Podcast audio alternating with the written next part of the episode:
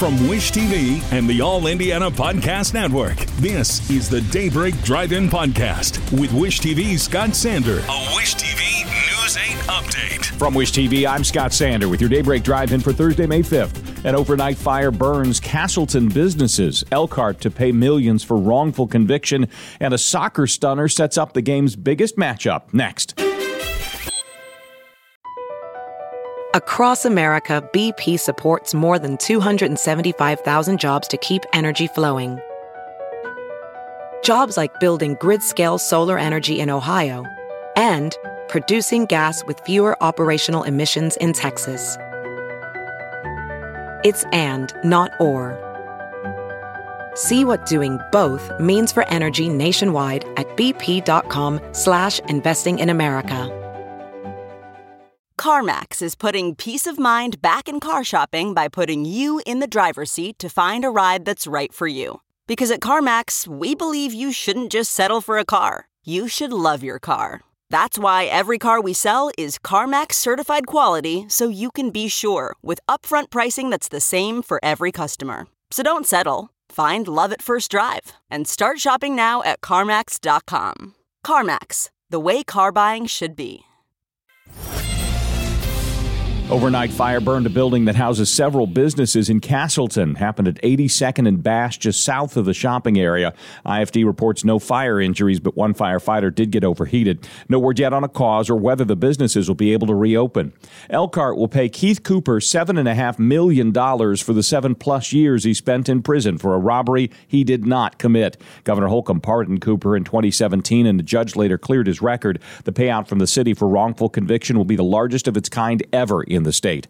Another evacuation out of Mariupol has allowed 300 more civilians to leave the besieged Ukrainian city. That's according to the United Nations, which says the evacuees are now getting help. Ukraine's president says the efforts are still underway to reach an agreement with Russia to allow more evacuations.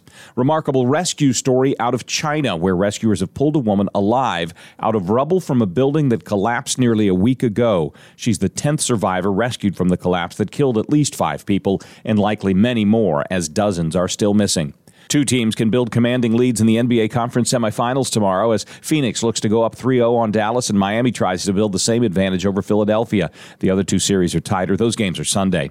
After one of the most dramatic comebacks in memory in any sport, club soccer's biggest matchup is set. Real Madrid stormed back from a deep deficit with virtually no time left in the game, scoring three goals to beat Manchester City, earning the right to play Liverpool in the Champions League final May 28th. As you write your life story, you're far from finished.